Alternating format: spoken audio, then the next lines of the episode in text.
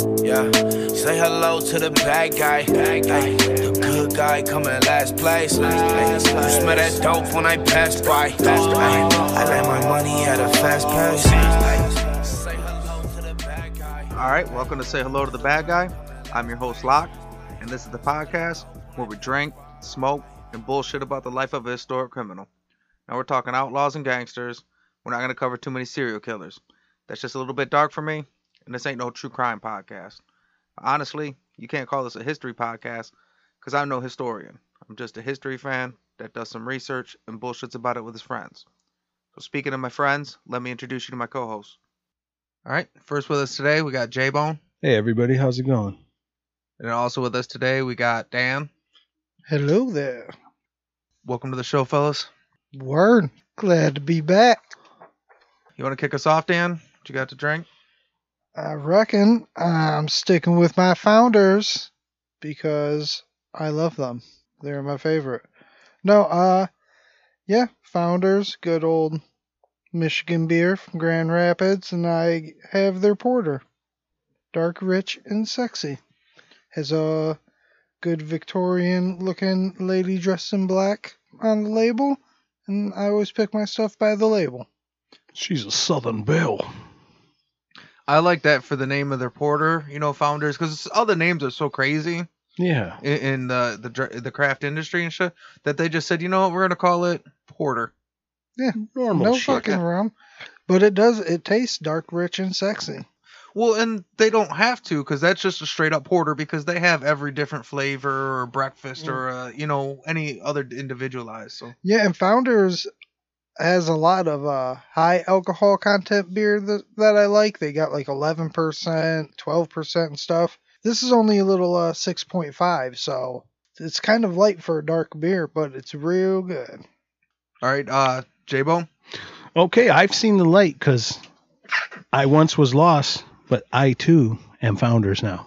Uh, I'm going with the Dirty Bastard. It's uh, like Dan mentioned, it's another one of the uh, s- soaked and aged in um, bourbon barrels. That darker, rich flavor, another one of their bastard lines. Yep. and um, there's no bones about it. We just like some swag, some ink pens, some some can openers, some t-shirts. Founders, we're here for you, bud. A koozie, uh, Yeah. whatever. Goose. like a cheap little trinket, you know, a, a, a who's it, a what's it? a coaster. I'll pay twenty bucks the six pack. Just give me some Founders coasters to put the beer on, please. Well, I got a a Traverse City Whiskey Company. I got their uh, American Cherry. We had it on the show before, but a lot of people don't know Michigan Traverse City is like the Nash the cherry capital of the world. And uh, Traverse City Whiskey Company, they do they're doing great shit. Word. It's good whiskey gen- in general, but try the American Cherry and uh, you'll dig it, man. Yep, Cherry capital of the fucking world, man. Even uh, yeah, national like Sam Adams, their cherry wheat, they use Michigan Traverse City ch- tart cherries. Well, before we get started, got to make sure we take the time to thank Sixfoe Sueno for letting us use his music in the intro. I thank Cancer for letting us use his music in the mid roll. Uh, you can follow them both on Instagram. It's Sixfoe Sueno. It's F O E. And then Cancer is Cancer the God. The E is a three. If you're having a hard time finding it, you can go to our website and you can click the links through there. You can follow us at Bad Guy Podcast on both Instagram and TikTok, and the Bad Guy Pod tw- on Twitter, and then Bad Guy Podcast Facebook too. So we'll go ahead and get started. And the bad guy we're covering today is Paolo Antonio Vaccarelli. This ain't negotiation time. This is Scarface. Final scene. Fucking bazookas under each arm. Say hello to my little friend. Ooh, smooth name. I think he oh, needed one more name to make that complete. I'm definitely going to need this on the screen to read it because I already forgot it. Well, it ta- it's a two pager, so It was a whole his lot. name takes up two screens. It was a whole lot of speaking in cursive. And look at the nickname. Paolo and Way shorter. Vaccarelli. Paul Kelly. Yeah, they really uh shorted that one up. You know what? That's good. They took the first and last syllables and just said that. Let's skip the O Antonio Vacca part. That's cool. At first, he sounds very Italian. Then he sounds Australian. Yes. Yeah, so it's Paolo Antonio Vaccarelli, aka Paul Kelly. I wonder if Yeah. that's just because his accent was so strong and they asked him his name. They're like, Paul Kelly? All right. Oh, we'll get we'll get there. You'll never get Oh. like it's the craziest shit you never heard of. Of how he got the name Paul Kelly. Yeah. Nice. And not because his name was Paolo Vaccarelli. No. All right. First, you had my attention. Now, you, you have my attention. It's unbelievable. So he was born in New York on December 23rd, 1876, to immigrant parents on the Lower East Side. It must I've- have been the Upper East Side that the Jeffersons were always trying to move on up to. Definitely, because Because it's not the Lower East Side. They these people just landed and they're trying to get out of here. Moving on up Every to the better East Side. every terrible story we tell starts, Starts here. this fucking picture. This is ground zero for hoodlumish. As a kid, he worked different jobs, never settling into anything, and eventually he began boxing, which he excelled at, becoming a top bantamweight prospect. Well, you know, you got to try on a lot of hats till you figure out which one fits right, you know? You start trying to be a newsboy, you land in boxing. You know, it's every man's journey. Well, they said the boxing thing was weird because he was a smart kid. He was like he was into the finer things. He was smart, like to read, but he was a good boxer. Now, what years is this? Well, he was born in 1876. So This is when like he gets in, it's come yeah not even 90 because just the picture you're showing us is very it looks like a renaissance festival Well, a we got Boss men- Tweed here. Yeah. Like he just So left just Tammany gonna- Hall. To, so this is the old school boxing where it's like yeah we just sort of throw up some rope and uh you guys don't even put on shorts keep your pants on just when you guys take off your shirts and start punching each other gloves. That's ungentlemanlike. So this is back when they still like put up their dukes Yeah, look, they're bare knuckle boxing. Oh, and I gotta I gotta say this. So he was born on December 23rd, 1876. It's unclear, depending on your source, whether it snowed that christmas whether he uh was born. His parents were both immigrants, so it's unclear. whether he What- was born or not it was cl- unclear whether he was born in Italy and uh, moved here as a toddler, or if he was born in New York. They didn't have accurate birth certificates. No, but Well, I mean, if you're was in New still if York you're still shitting yourself, okay, you're from here.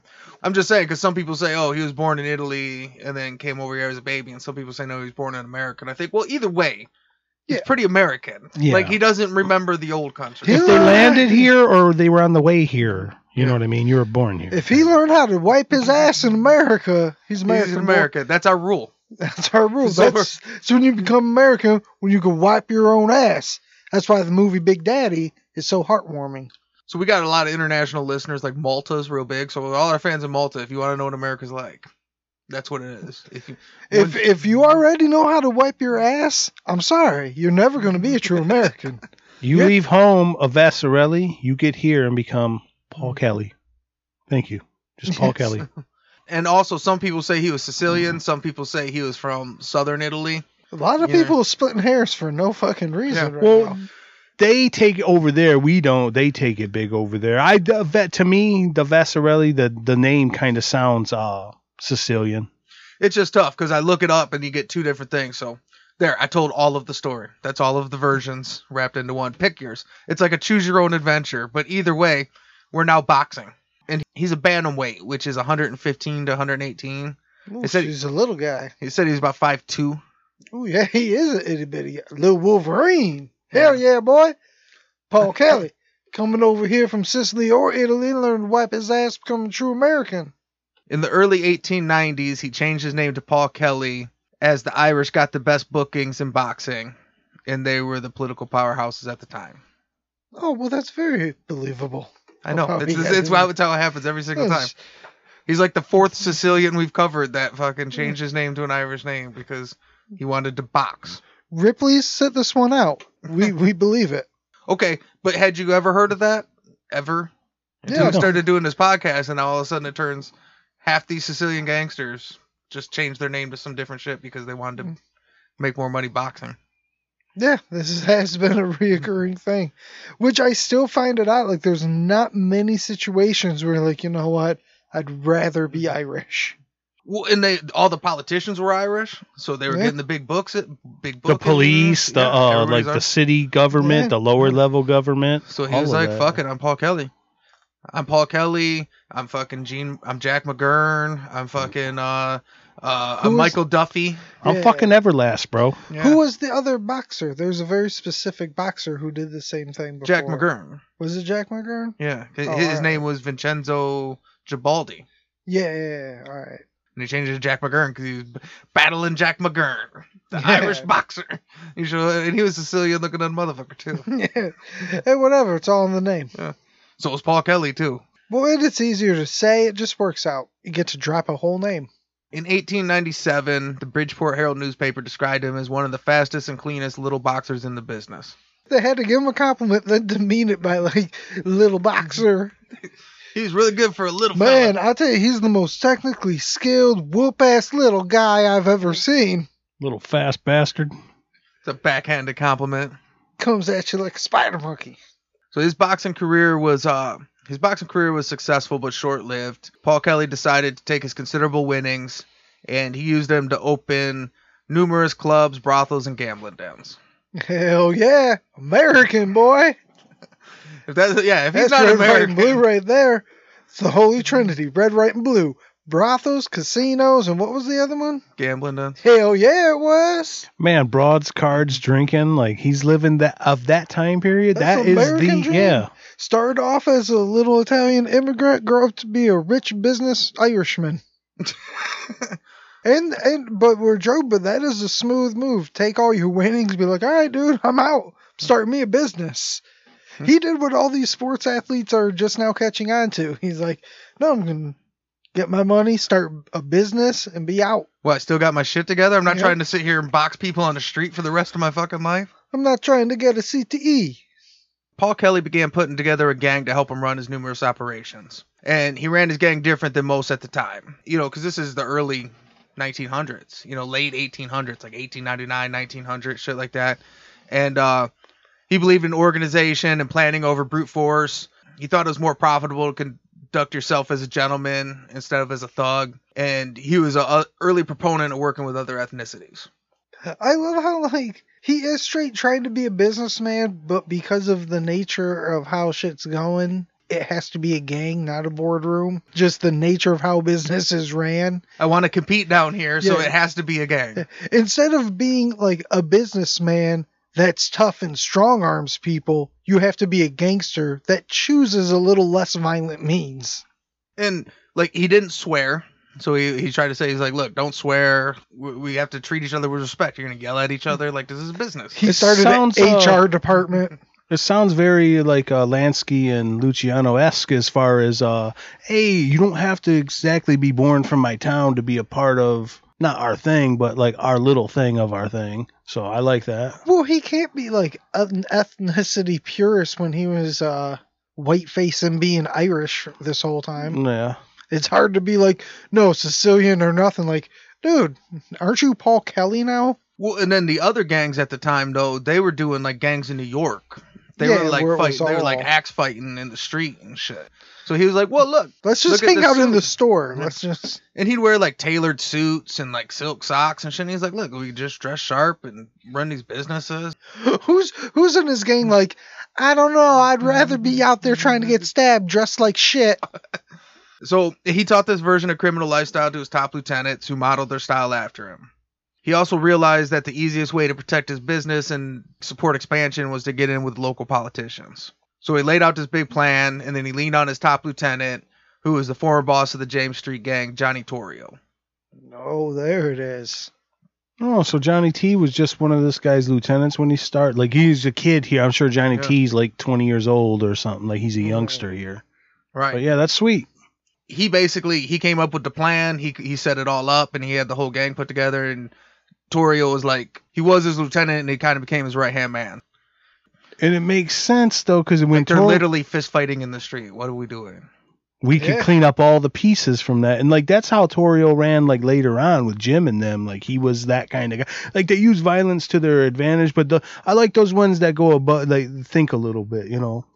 Yeah. I know what the podcast is. I know we all want to see the train wreck, but I there is something to say for that entrepreneurial, like uh, Well, that's what I'm saying is because of the nature of the game, we're looking at this like uh, Luciano, like a gang member that's going straight when really if it wasn't for his circumstances of just where he was born He would be a shit, regular good business. he is just a businessman who because of the nature of the game has a gang and because let's be honest he's not doing straightforward business. It's brothels gambling dens and shit. So i mean he is doing illegal like hoodlum ass shit but he is he seems to be just a straight businessman he's going more the political route greasing wheels instead of out in the street In the early 1900s, he began offering the services of his gang at a cost to the politicians at Tammany Hall. And Tammany Hall was the notoriously corrupt political system in New York through most of the late 1800s and early 1900s. the center of a lot of shit that went down in new york So they got their first big gig on September 17th, 1901, when an estimated 1,500 gangsters took to the streets to help ensure that Tom Foley won the primary over incumbent Paddy Divver, who was running on a reformist platform to eliminate the light red light district in the fourth ward. So they were like, no, nope. Uh, So we they have a different proposal for you. So they went in the street and they would like, they would just beat their voters up in the street and like if they tried to get in line, they would just chase them away and shit and fucking. uh There was like one guy that uh, was voting for the other side that said he voted 53 times. It's the same shit that like Capone's gang did in Cicero. They just decided like, you know what, we got this. We'll, we'll fix this election the old-fashioned way. And due to their work, their guy Tom Foley ends up getting in, and he's like, you know what, red light district. hard work. Yeah, red light district it is, man. Go ahead and do your thing. So. Hey, you ain't shutting that shit down. So with his new political connections, Paul Kelly soon dominated the vice across multiple wards, earning a monopoly over the Five Points. This led to the name of his gang, the Five Points Gang. Word. We've heard that name on the cast before. So in 1903, he was arrested for assault and served nine months in prison. It's this weird thing where everybody's like, he beat the shit out of some guy like in a gang fight on the street, and everybody's like, well, that's not even what you do. Like that's not even your style. Why are you doing mm-hmm. that? He said he thought it was important that every once in a while, he's like, well, it is still a criminal enterprise. So it's important that every once in a while I got to get out there and crack some heads or something, just so everybody knows that like I'm not weak. I'm Every not. I'm no Mark. Every once in a while, Tiger Kid's out of the cage. You know what I mean? Hey, I mean that's it is what it is. It's like when Tony Soprano av- in that episode after he gets shot has to beat up the uh, muscle guy. Like kid didn't do nothing wrong. He's just like, well, I got to show my crew that I'm still down to fucking. Yeah, I've I've made the wildlife comparison that when you're in this world, you have to be more animalistic, and that is a true animal instinct to show your alphaness every once in a while. Yeah, if you don't show, if it goes away for 11 years, Yeah. it makes you soft. But also, who knows the thing? Like, he used to be a boxer and shit. He could have been out getting drunk. This guy was like getting him mad and just he's still scrappy. yeah, he just beat a dude up.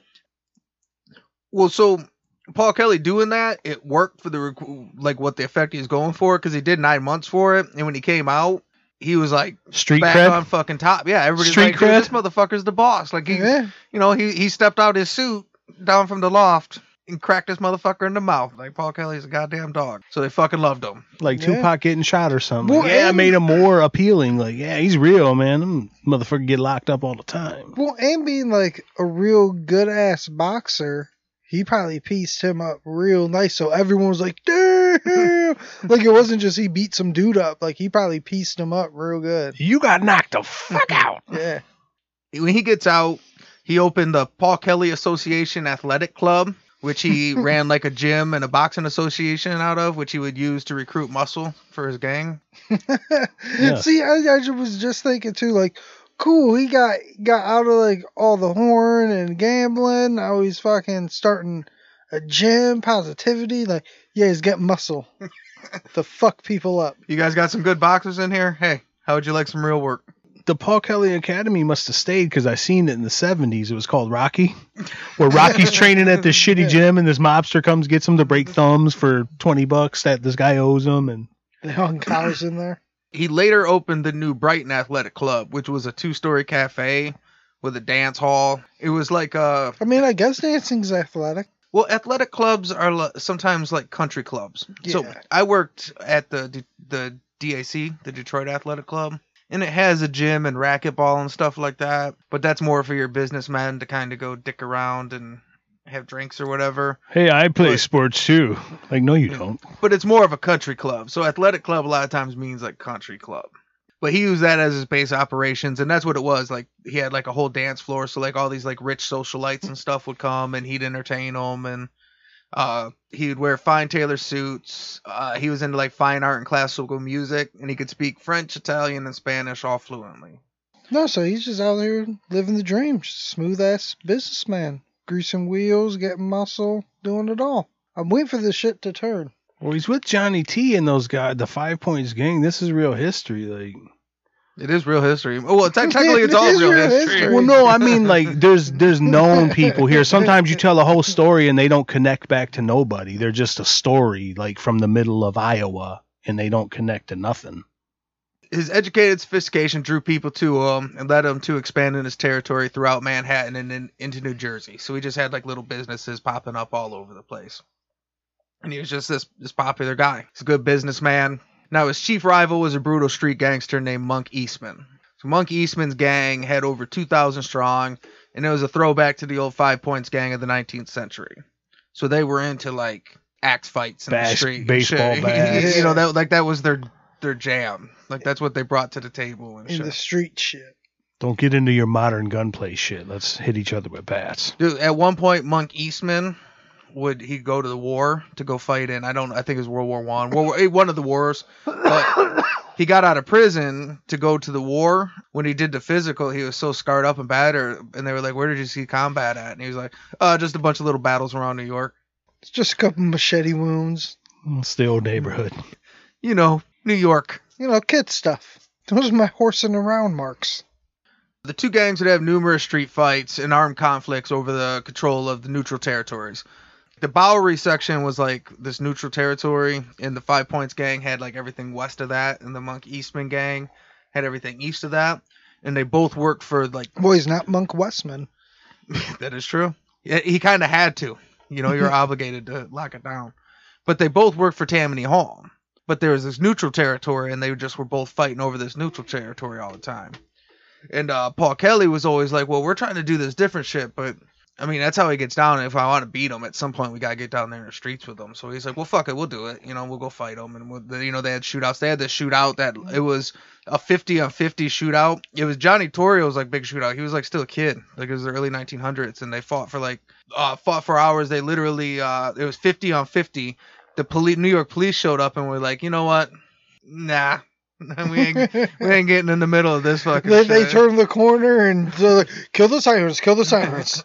Okay. Well, that particular ain't fucking battle, it was if, it if I'm right, was that not like a whole shit ton of shots, but not the pile of bodies wasn't that huge, correct? Well, uh, three people got killed. Monk Eastman got shot in the stomach. But that's what I mean, like for a two hour for a fi- house. for so you guys shot twenty five thousand rounds and three people died. well, this was also That's what I mean, days. Their guns were the No, most- no, I'm I'm giving all that into Like, some, of, consideration. some of them were throwing rocks and shit. yeah, yeah. But also, just so the people at home understand, like a lot of time, like you shoot like ten feet away, your shit would like miss. Because just a real quick little gun fact: there's something called boring the barrel, where barrels of guns have a certain spin to them. Gives it The the, rifling. rifling. Has- yeah, so bullets spin when they come out, which helps. It's like a spiral on a football. Like it helps it travel way better. Old school guns, a lot of them were just round balls, and they didn't have that. Smooth so, bores.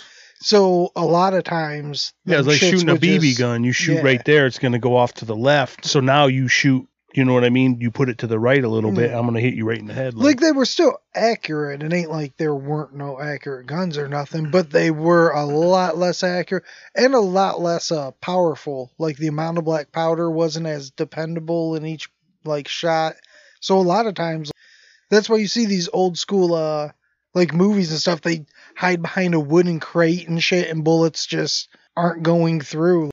As dumb as it sounds, it's very believable. Some of 'cause- those old shitty guns. yeah. Well, you could. You said earlier that the rifling made it like throwing a spiral. So it's like throwing like it's like comparing throwing a spiral to a knuckleball. Yeah. I mean, if you throw a knuckleball, it's still gonna hit the catcher. Yeah, it's still going to it's- get there. But it's still it's like shooting a shotgun or something. It's a little less accurate. That beamer, that 106 mile an hour fastball that pops the Yeah. glove, almost breaks the catcher's hand. Like that's much different.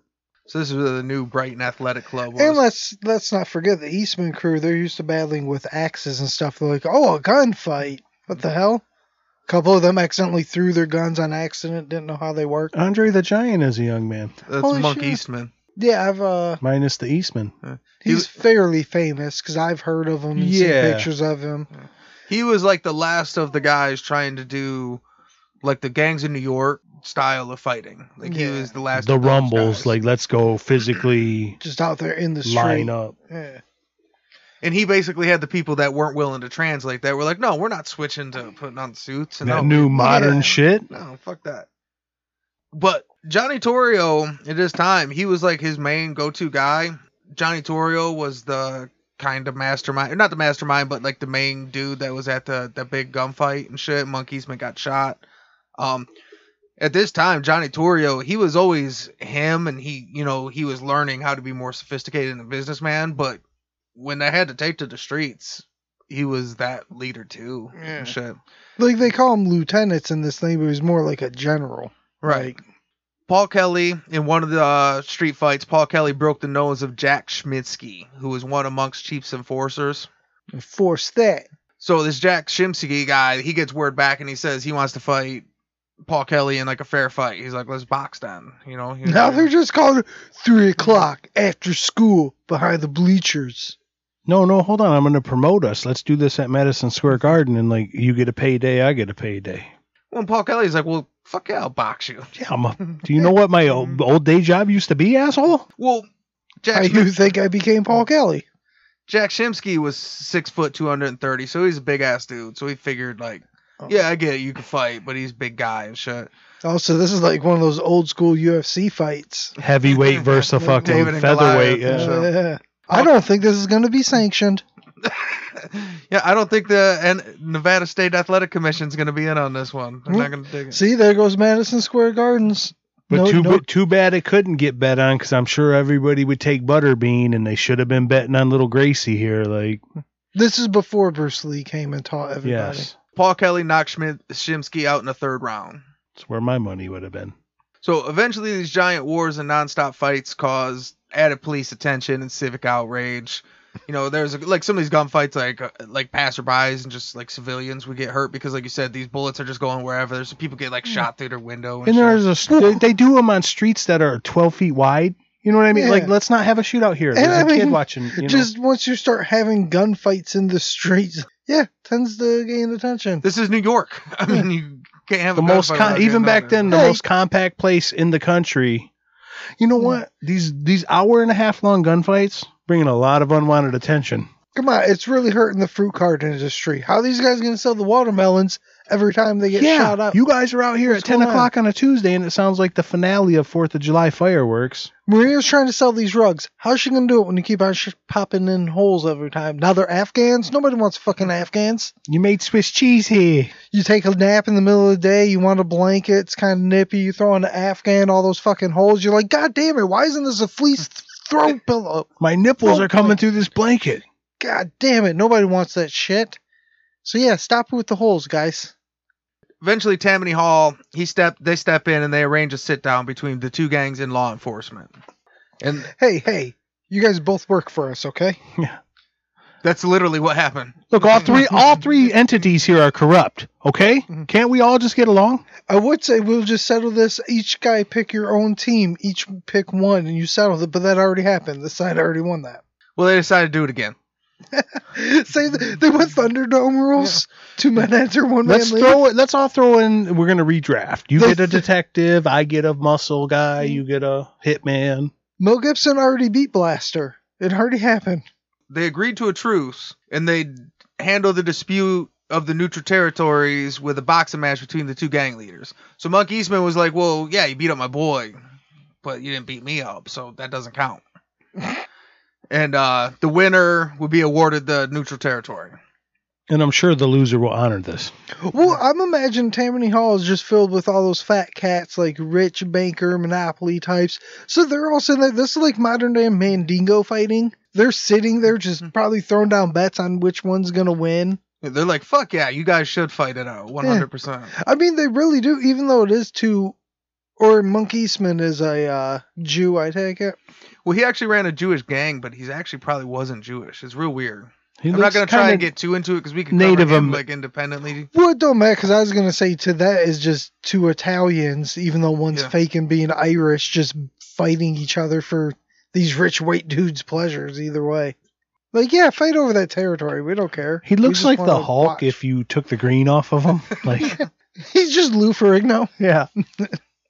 He looks like Elephant Man if he had a few surgeries to look better. Elephant Man meets Jim Thorpe, No. or hmm. had a kid with Jim He's- Thorpe. Manatee Man. Paul Kelly beat the shit out of him in the early rounds, but like Monk Eastman's a beast. He was described as having like an, a, a ridiculous ability to absorb pain. And He was just Rocky, just getting the shit kicked out. Just, oh, they're gonna go now. so they ended up boxing for two hours. Oh my god, that's insane. That's almost as long as one of their gunfights. That's insane. Except that you Two can land punches. and like I made the joke about not being sanctioned, like I don't know what the round keeping would be in these at all. Like it could be straight just soccer rules. Like There was no, No. breaks. It was two hours of nonstop. that's what I'm saying. Boxing. Holy fuck! I mean, I know it's a different time, but well, in old school boxing, I mean it's not quite the old school like Abraham Lincoln days. But old school boxing was almost MMA ish, where they included grappling and wrestling and shit with it. I think at this point it was more straight boxing, but it definitely wasn't just straight up punching. Like there was a lot more grappling. All right, Paul Kelly, I'm going to tell you right now, if you bite his dick one more time, you're not getting, you know what I mean? Like, hey, bro. And then it goes on. Okay, you got that kind of like, oh, there's no um, rabbit punching or whatever was probably not illegal back then. So you got all that crap, like you mentioned, and then we're going to do it for 120 minutes straight. No, no intermissions, no breaks, no uh, water bottles, no ring girls, no. And Monk Eastman with the chair. So eventually, neither of them could fight anymore, and it was ended in a draw with both men having to be carried out of the ring. It is Rocky. It's him and Creed. Like, Yeah. oh, like holy fuck, that is crazy. So what happens with the neutral? Like it can't get any more neutral than that. We continue to war over it. How did all those rich white dudes settle their bets? Yeah. So the truce was immediately dropped and the war commenced. Yes. My joke was You the know what? Fuck it. We're going back to guns. We're going back to guns. It's way easier. Way easier. You know what's better than a uh, two hour fucking boxing match? A four and a half hour gun battle. Let's do it.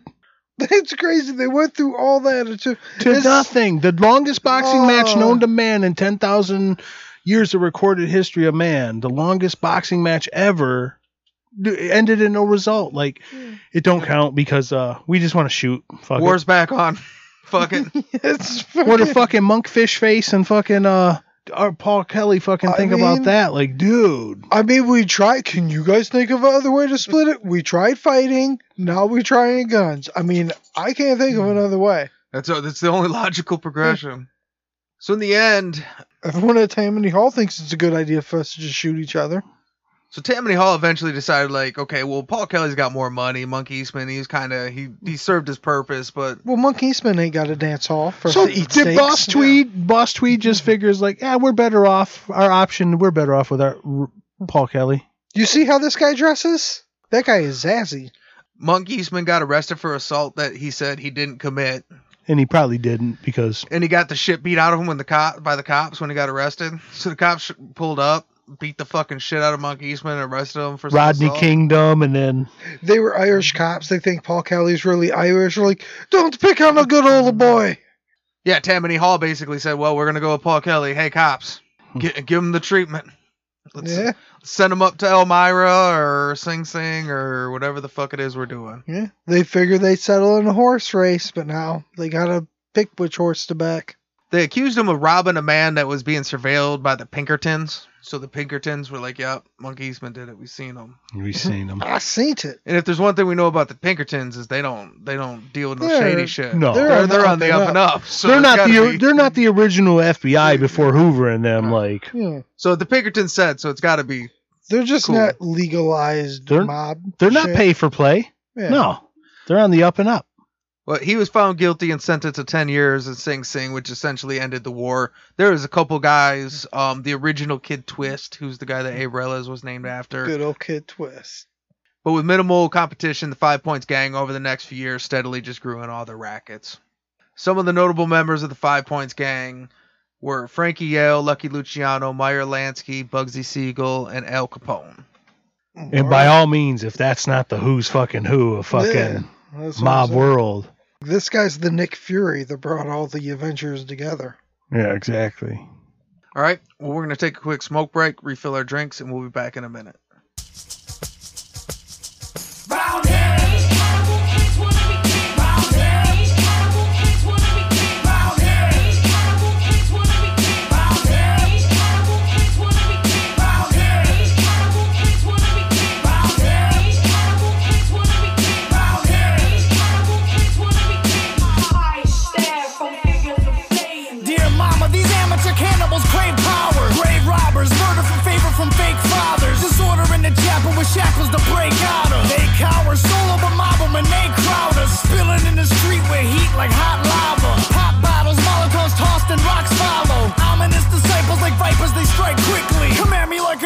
Tearing you down with me. Spit like a baron, rulers of bread like Kaiser. Roll with the goal and get beaten like outsiders. These amateur animals swing in the wrong jungle. Climbing the wrong vines mean these lions will snuff you. Concrete wilderness building our own structures. Writing our own order, appointing our own judges. Overthrowing authority, morally lack conscience. Fighting for survival with rivals with throat punches.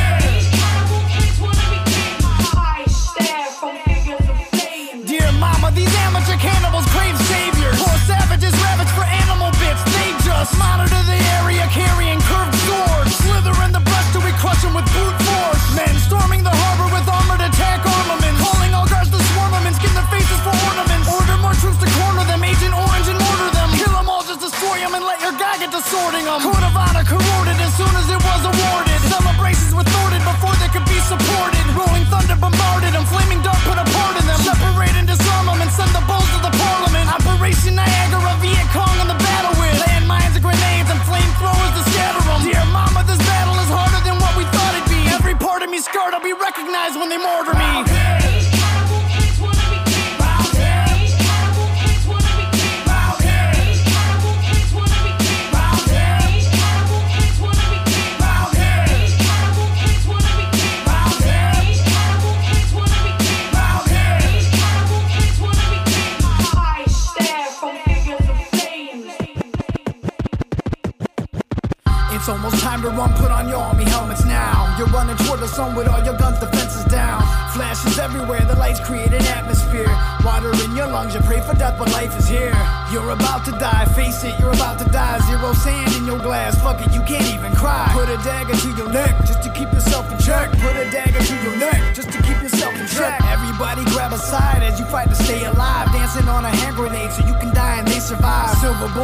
Sky, dropping seven second death. Scattering the children, run, rub until there's nothing left. Ashes in the water, sons and daughters holding flags up high. Wallow in the harbor as the military tanks arrive. Penetrate the border with disorder like an animal. Every war has the honor of turning kings into cannibals.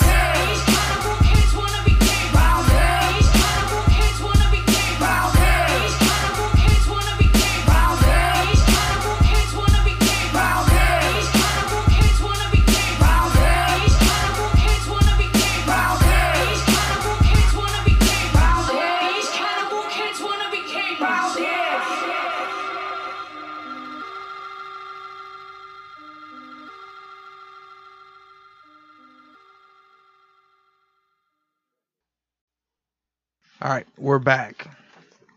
So when we left off, Paul Kelly had built a gang that had taken over most of uh, the Manhattan organized crime. Well, basically created organized crime because it wasn't a Yeah. thing prior to that. He said, regulators. He did. He he did build the regulators of fucking gangsters and shit. Yeah. it's pretty dope. And that picture don't include Johnny Torrio because we talked about him separate because he was gonna be on a different slide and I forgot. Or else he would have been on that one. So everything changed in 1908 when two of his top lieutenants they decided they actually went to go to a, a gang called the Gopher Gang, which was ran by Owney Madden, who was the Irish guy in Hell's Kitchen. Still think there should be a better name. So 1908. Well, and basically, it's just what always happens is there's no competition. Everything's going pretty smooth. You start getting your own guys that kind of want to start doing their own thing, and they start growing, and they start making their own moves. And uh, they attempted a hit on Paul Kelly, and they attacked him while he was sitting in the Brighton Athletic Club. Paul Kelly was drinking with two of his bodyguards, and uh, he fought back, and it, it was a shootout. But he got shot three times, and his bodyguard got killed. So I don't know that you could have did that without a shootout Yeah. they rushed him off to a private hospital to treat him because he was like uh, wanted as a suspect in the shootout and stuff. But they they treated him at a private hospital. He got better. He turned himself in, but he was able to get himself off due to the political connections. But now Tammany Hall, they're trying to clean up the Bowery, and they're like, "Hey, we went with you because we don't want people getting shot up at the social club and shit." See, that's what sucks. He made everything so laid back that all these violent motherfuckers got bored, essentially. He gets shot up. Then you have these guys like, hey man, but what's with the shootout? Dickhead, everything was cool. I just got shot out of nowhere. What are you talking about? The streets were good till I just got shot. Like, Your shootout was my shooting. like you go over to the guy that just got shot. Hey man, what's with these shots? Don't bring this shit around here. the one with the holes. You think I wanted to get shot? It's the boss tweed thing. Like we, uh, sorry, we got to cancel you. You got to go.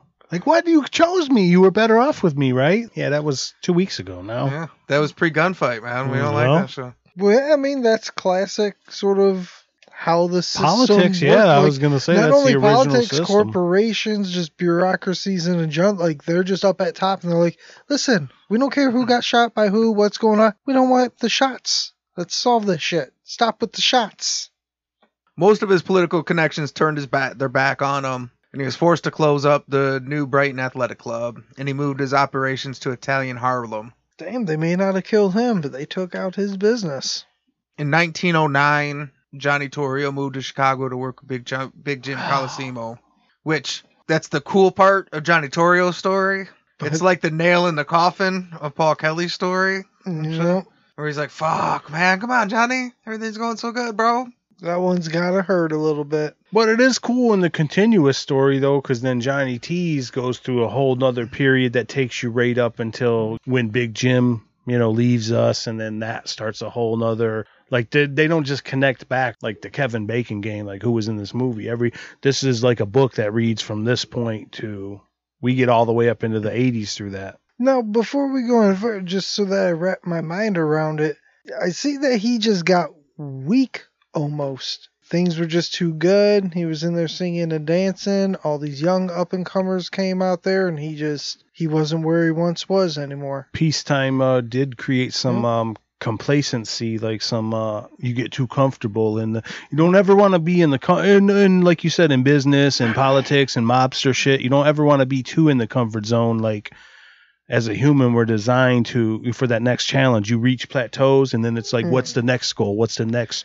When you get to a certain level, like there's no heaven on earth, you know. So there's no we've achieved it. You're always trying to reach the next thing. He kind of got to a le- level here in this story where it's like everything's fine and it can be like that for a minute point. It can't be like that for two years. Then your guys start getting breed in their head like hey let's make a move. I could be the guy. Or hey let's start back uh, get a fucking shootout going old fashioned shootout. Well, at some point you get older and you're kind of done with the shootouts and shit. you're turning like, into grandpa mode like a sage. You're leaving the warrior part of your life behind. Now you're turning into the older like the sage.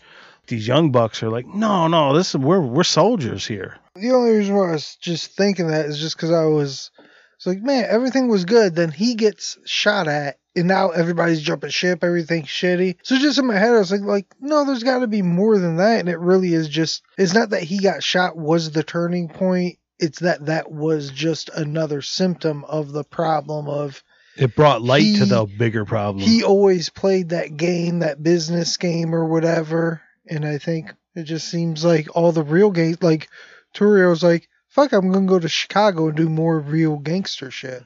and that kind of continued. So Frankie Yale goes and starts running the Brooklyn docks. Lucky Luciano starts working for the Morello family with you know Joe the Boss, and uh, all the all his top guys start Is going in different directions. when Frankie Yale does that, is that when he gets like the Harvard Club or?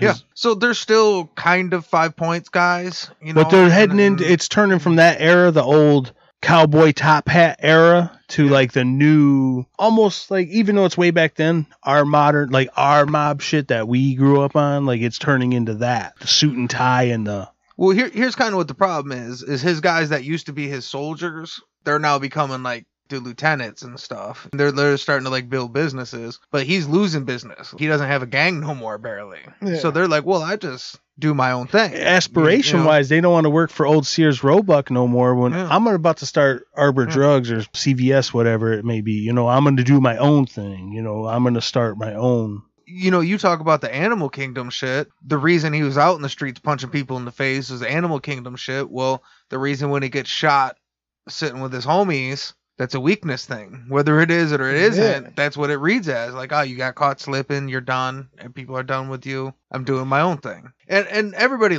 everybody respected him, so they didn't turn on him like that, like fuck you. It just kind of just slowly phased in their own direction. And then on top of that, through the 19 teens, his his power slowly waned. Like I said, all those guys they went and worked for like local mob operations, and then the mob also started to move into these rackets where that that used to not be a thing. There wasn't a whole lot of mafia. It was the Five Points gangs. He ran that shit.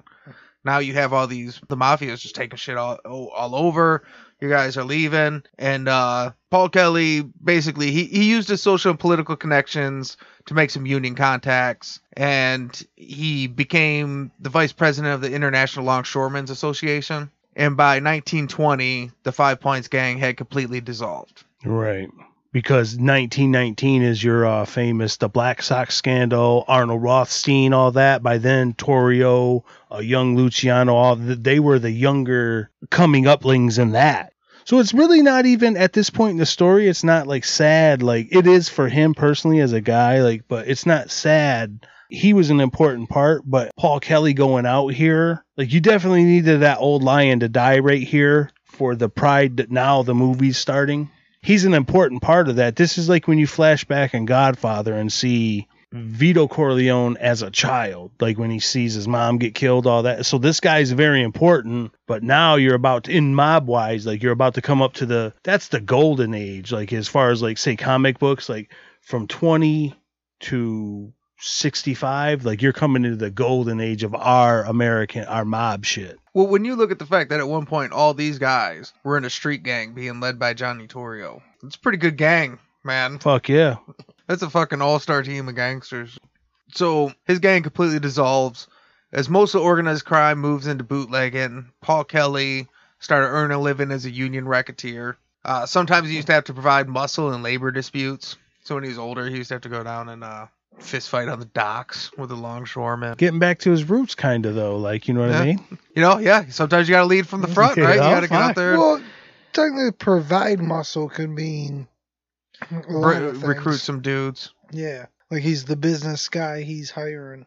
I don't know if I said this earlier, but a lot of people say that him doing that, him going out like on the front line and like getting in trouble and saying like, well, it's important that I do crime in this criminal organization or else, or I'm not the boss. Really, a lot of people say that that's kind of the origin of making your bones. There's kind of like a, like, well, come on, even Paul Kelly would go out there and punch a dude in a street fight if it came down to it. He's up there in the t- in the club in a silk suit, but when the fight breaks out, he's down here punching people too. So yeah, you got you got everybody's Yeah. got to make their bones. Everybody's got to do their violence.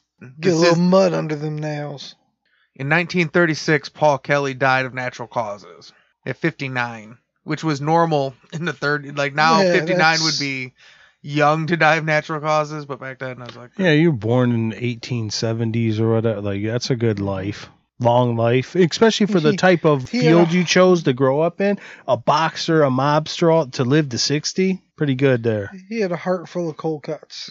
Plus, he, He had three fucking bullet wounds in him. Boxed fucking dudes for Yeah. hours, and that's only like the off the book shit. That's not including the actual boxing boxing that he did as a professional. yeah, it's which, real. Like why he had to. Which you know there was some wars there too. Like he made a shitload of money. He probably was out there scrapping. Paul Kelly did live long enough to watch his former protege Johnny Torrio build the game plan that former five pointer Lucky Luciano would eventually build into the National Crime Syndicate Commission that still exists today. He was just one step removed. Like Johnny Torrio was the guy. He was the guy that taught Johnny Torrio. Well, like I say, like really, and I think if they were here today, like your Johnny T's and Luciano would say, like without that guy paving the road with what he did, like bringing some of us together and and like the grand scheme of life, meeting each other, he was definitely a cog in that wheel. He didn't get all the credit and shit, but like he was a forerunner to what what we know today, and that's pretty sweet. We covered Giuseppe Morello already. And I think when you look at Lucky Luciano, like what he built as the mafia now, it was influenced by basically three people. It was Giuseppe Morello, Paul Kelly, and then Arnold Rothstein. So it was like those three guys that Mentor Mate, mentorship. Like, they made a super gangster. Like they li- they really did. Mm, well, don't limit yourself by limiting it to you got to be Italian or you can't hang out. If a guy can earn, he can earn. You know, we weren't as loose as like the outfit, but we weren't as hey, everybody has to have a fat mustache and just be like these five dudes. Like, hey, we can have five families, but we could be a network. They became like a global corporation. So that's the story of Paul Kelly. So say good night to the bad guy. Go on. The last time you're gonna see a bad guy like this again, let me tell you. Now you guys haven't seen a picture of Paul Kelly yet, but if we were gonna cast a movie about Paul Kelly, who would you cast to play him? You want to shoot, Dan? I don't know. Who's the smallest actor you know? I mean, that's true. I mean, it could be You don't. anyone here. You don't have one lined up. I'm just gonna shoot mine, and I can't don't have a, a long fucking explanation. I'm just going Adrien Brody. Little in stature, got the nose, the dark hair, the dark eyes. I'm just guessing he would probably fit. Yeah, I guess. He's not short, but you you're not Yeah, gonna come like up with a five. tall, lanky guy. Right, but you're not gonna come up with five two anyway. So you just tell the story. Plus, you that's a want. small And he's not of super too tall. It's- Hugh Jackman plays Wolverine, man. Yeah, Yeah. that's You not what a I mean? big Well, part of 6'2", the for story, too. I mean, although there were a couple David and Goliath fights. But you could still come up with a big dude. Yeah, that that's what I'm put- saying. It's a He's minute scrawny part enough of the that story. you fucking and where he's he's tall and skinny, he's not Machine Gun Kelly tall. Yeah. Shit, I don't. I'd be really almost anyway. I can't think of someone who can't play him. You can't think of someone who can't. Yeah, name someone. I bet you they could play him. Liam Neeson. Oh, I can see Liam Neeson playing this guy. So you can't. We could just have Morgan Freeman Morgan or something. Freeman. He you picked a guy that could Good. play it. That's how good I am at this game. Fuck it, Liam Neeson. That's my pick. Liam Neeson is who Paul Kelly tried to pretend to be. Yeah. He's like, no, Mm. I'm I'm Liam Neeson. Hey, you know, I got this Irish accent. I mean, really, I I can't got the particular set of skills. I can I can see a lot of people. Well, to Play? take the boxing part when he was the bantamweight, like somebody that's 135 Well, that's pounds. what I'm saying. Like, there's not really much of an actor who ain't in shape who can't play a boxer. Well, he don't look Italian, but the Bernie kid that the kid that played Spider Man, Yeah, He could. he don't look Yeah, Italian. Oh, Tom, Tom Holland. Yeah. yeah. Ooh, you know what? Andrew Garfield I know who I'm going with. I think his name's Finn something. From The Sopranos. from Stranger Things, from Star Wars, the Stormtrooper, Yep. John Boyega. Okay, so his name is Finn Cole, is the actor's name. He's in a show I watched called Animal Kingdom. He also played in the new Fast and Furious that had John Cena in it. He was John Cena in the flashbacks. A young Vin Yeah. Diesel's brother. Yes, he was young John Cena as Vin Diesel's brother. Nice. That Wow. actor, Finn Cole. I bet you that exact quote is on his resume. All right, let's get to this pick. As soon as you show the picture, they'll be like, "Oh, this guy, one hell of a nose on him." Oh, you know who could play him? And I feel bad because we just shit all over his nose, and this dude doesn't have like a crazy nose or nothing. But um, the kid kind of he's in his early twenties from uh, Ready Player One, or he played young Cyclops. Oh yeah. young Cyclops in the newer. I think it's Tye Sheridan. Yeah, it's Tye Sheridan. All right, So now we got to do the DEF CON scale. So standard DEF CON scale is five to one, five being the lowest, one being the highest. But in the Bad Guy podcast, there's no good guys. So five would be Lee Murray, who's your drug dealing, kidnapping, bank robber. And at one, you got the Purple Gang, who's got multiple gang wars, multiple massacres, and they're killing people on the street. So on a scale of Lee Murray to the Purple Gang, where would you rate Paul Kelly? I'm gonna go with the old Quattro, number four. I mean, a part of me wants to go with three because he is almost the standard for organized crime, what became the mafia, kind of. Well, the next generation. He mm-hmm. was Picard in a way. In that same way, he seemed to be way more business minded. He seemed to. I mean, he got out there and got scrappy, but he wasn't too crazy with it. He didn't have that bad guy want to kill people to put him towards the top or nothing.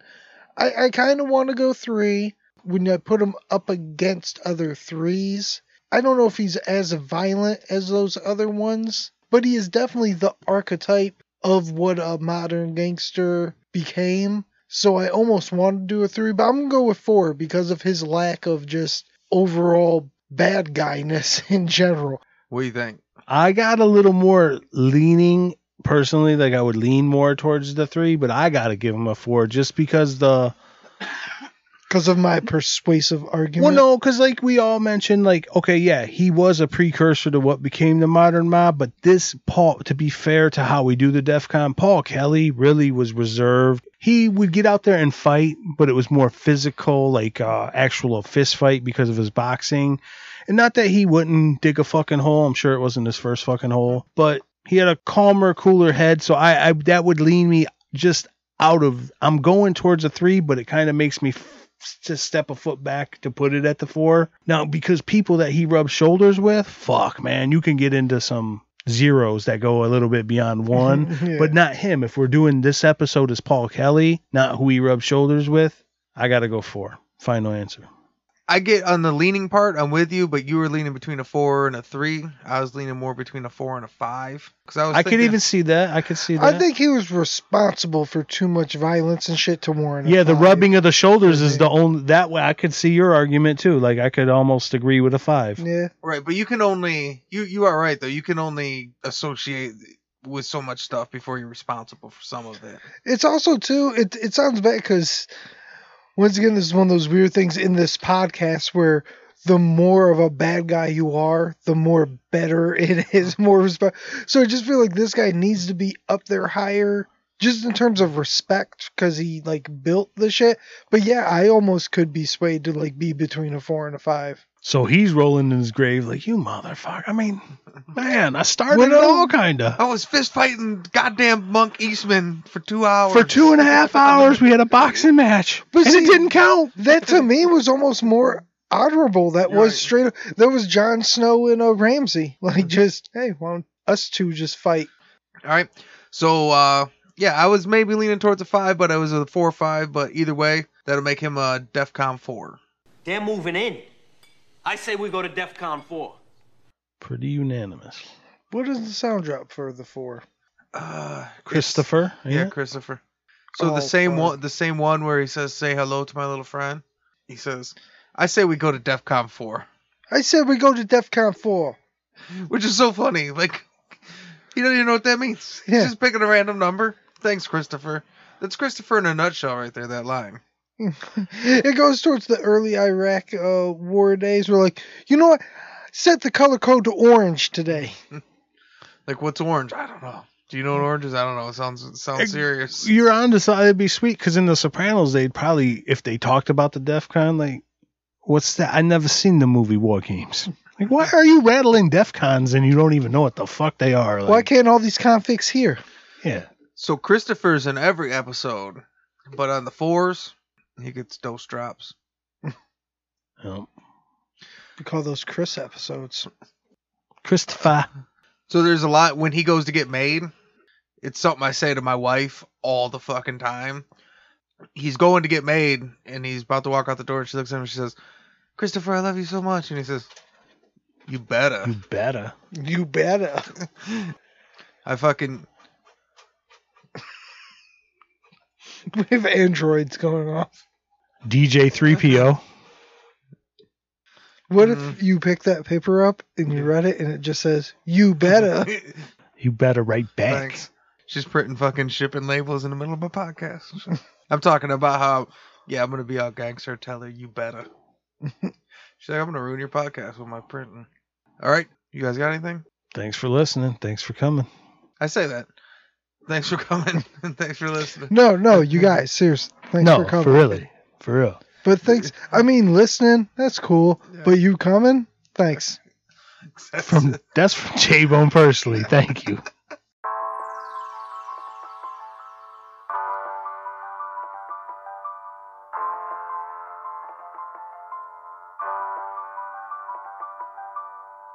Yeah, say hello to the bad guy. Ay, the good guy coming last place. You smell that dope when I pass by. I let my money at a fast pace. Say hello to the bad guy. Good guy coming last place. Smell the dope when I pass by. Down bad, my mama had to be dad. Spent my birthdays in the trap, we had to work with what we had. She been working on a raise while trying to raise me like a man. Plus my daddy in the box and all my cousins in the can, man. man. And I don't need a hundred friends, I just want a hundred bands, a hundred jugs, a hundred scams, ay. ay. So I done money grabbed a hundred hams. Said money grabbed a bunch of And I ain't wanna fall victim to that system or the pistols. Fuck a judge with a grudge. I'm blowing crud for my mental, ay, ay. And I still keep it on me. Run and tell your big homie first you meet your dead homie, ay. Yeah. Say hello to the bad guy. Bad guy. The good guy coming last place. Ay. You smell that dope when I pass by. Ay. I like my money at a fast pace. Ay. Say hello to the bad guy. Ay. The